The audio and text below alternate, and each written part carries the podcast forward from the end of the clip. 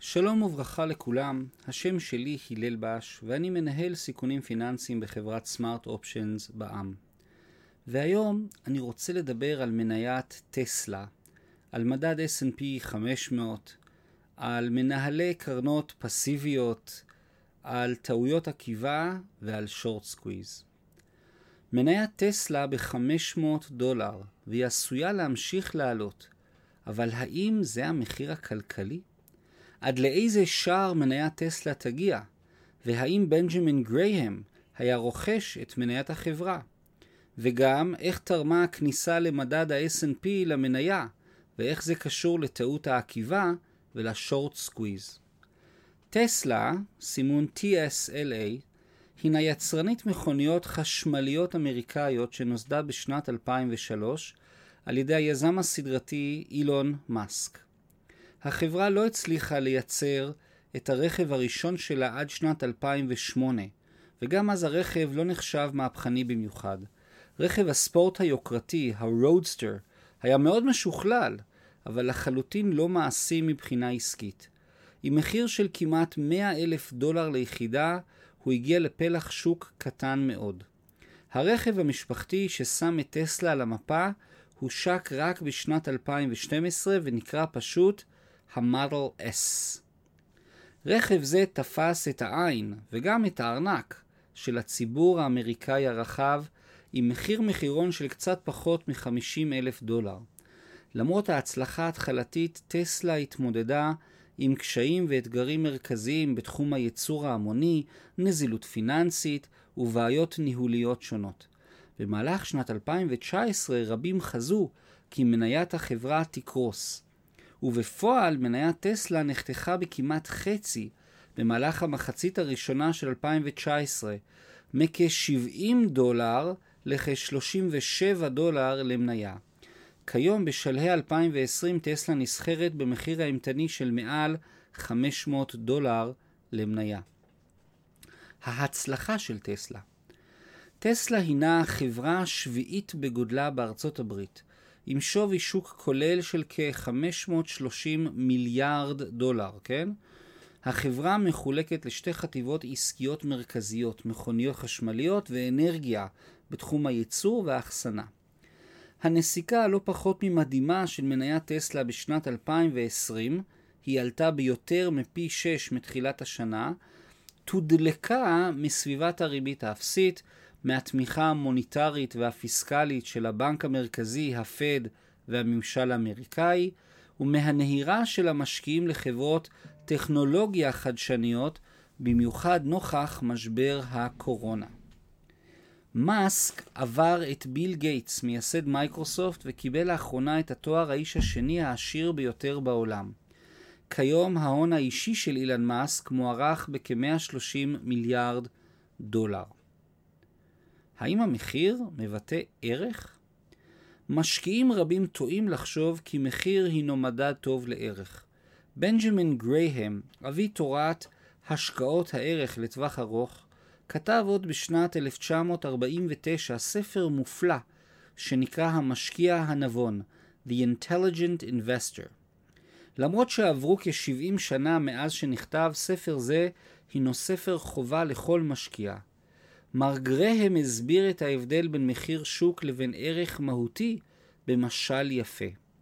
המחיר של נייר ערך הינו כמו מכונת הצבעה, שנותן אינדיקציה של פופולריות המניה לטווח הקצר.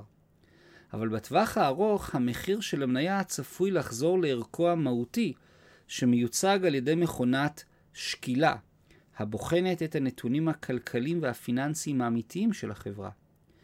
אפשר להמשיך את הרעיון ולומר כי בטווח הקצר מחיר המניה היא כמו פוליטיקאי משופשף, עם הרבה הבטחות, ללא כיסוי מספיק, לעתיד ורוד יותר. בטווח הארוך המציאות תכה על פנינו, ונגלה שלמרות שנתנו את קולנו, ואולי כספנו, למפלגה, היינו למניה, הם אינם מתקרבים אפילו לציפיות שלנו. הנתונים הכלכליים מול המשקיעים.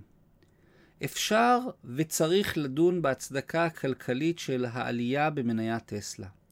נראה שרבים מהרוכשים של המניה לא ממש מבינים את המשמעות האמיתית של מכפיל רווח, PE ratio של מעל 120, את שולי הרווח הקטנים של טסלה שנוצרו רק בשנה האחרונה, או את העובדה שכושר הייצור של טסלה קטן יחסית ליצרני המכוניות האחרות, מכונת השקילה.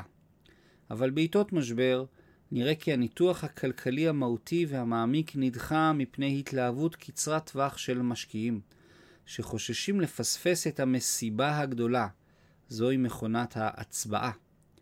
מתי המחיר של מניית טסלה יחזור להיות תואם למציאות? זו שאלת השאלות. גם אם נאמר שמחיר השוק של החברה אינו ממש מייצג את השווי המהותי שלה, אין ספק שמדובר כעת על חברה גדולה שרבים וטובים מושקעים בה.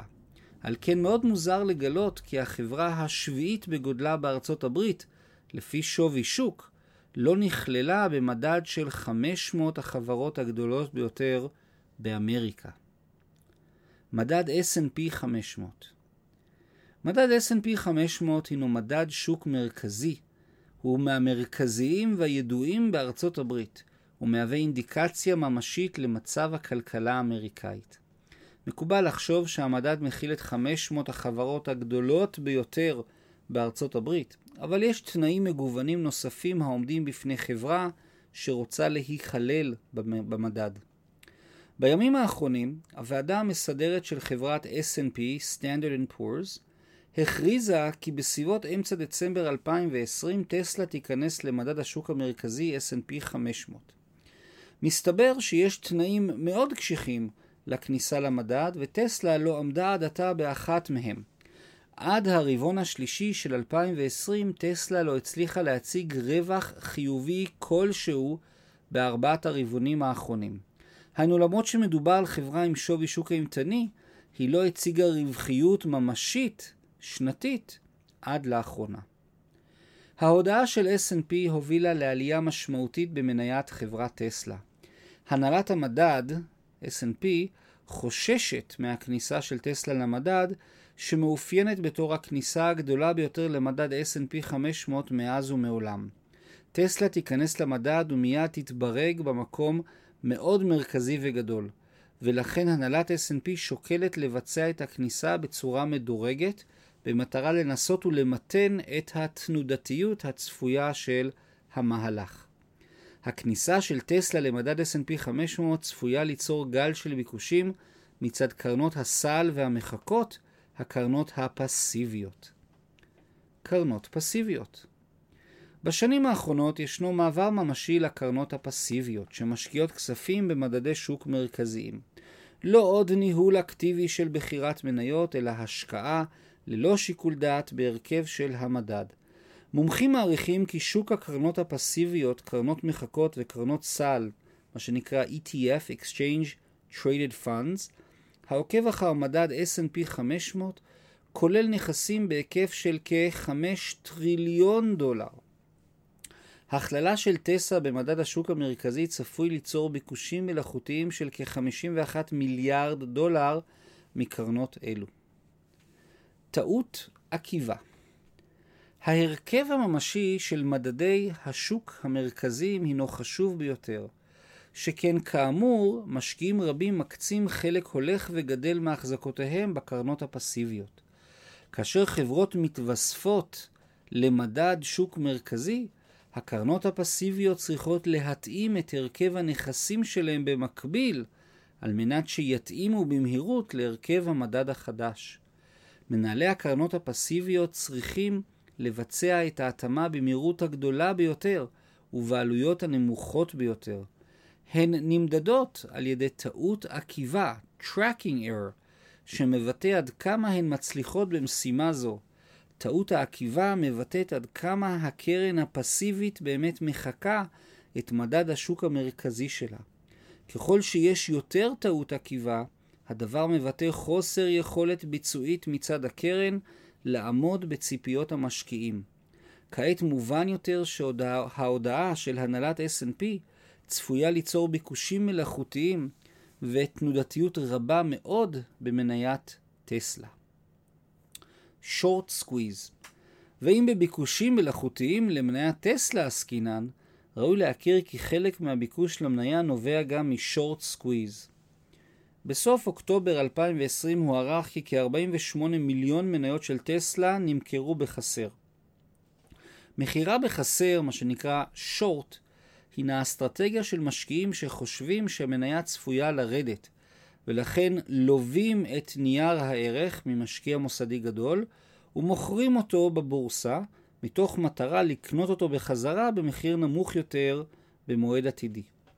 משקיעים אלו ידועים בתור שורטיסטים, והם נדרשים להעמיד ביטחונות הולכים וגדלים ככל שמניית טסלה עולה ועולה בניגוד לציפיות שלהם ושלנו.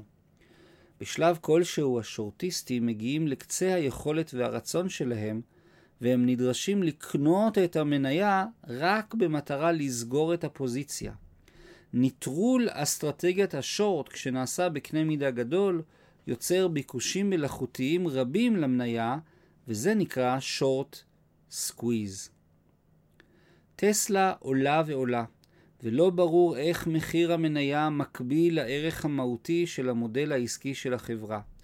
מה שבטוח הוא שהכללת המניה במדד השוק המרכזי S&P 500 מובילה להרבה תנודתיות במניה ולביקושים מלאכותיים ממשיים מצד הקרנות הפסיביות ומצד ה short squeeze. זו אולי הסיבה לעלייה העוד יותר קיצונית שמניית טסלה חוותה בימים האחרונים. השם שלי הלל בש, אני מאוד מודה לכם על ההקשבה ומקווה לראותכם בפרק הבא. תודה רבה רבה והמשך יום מקסים. להתראות.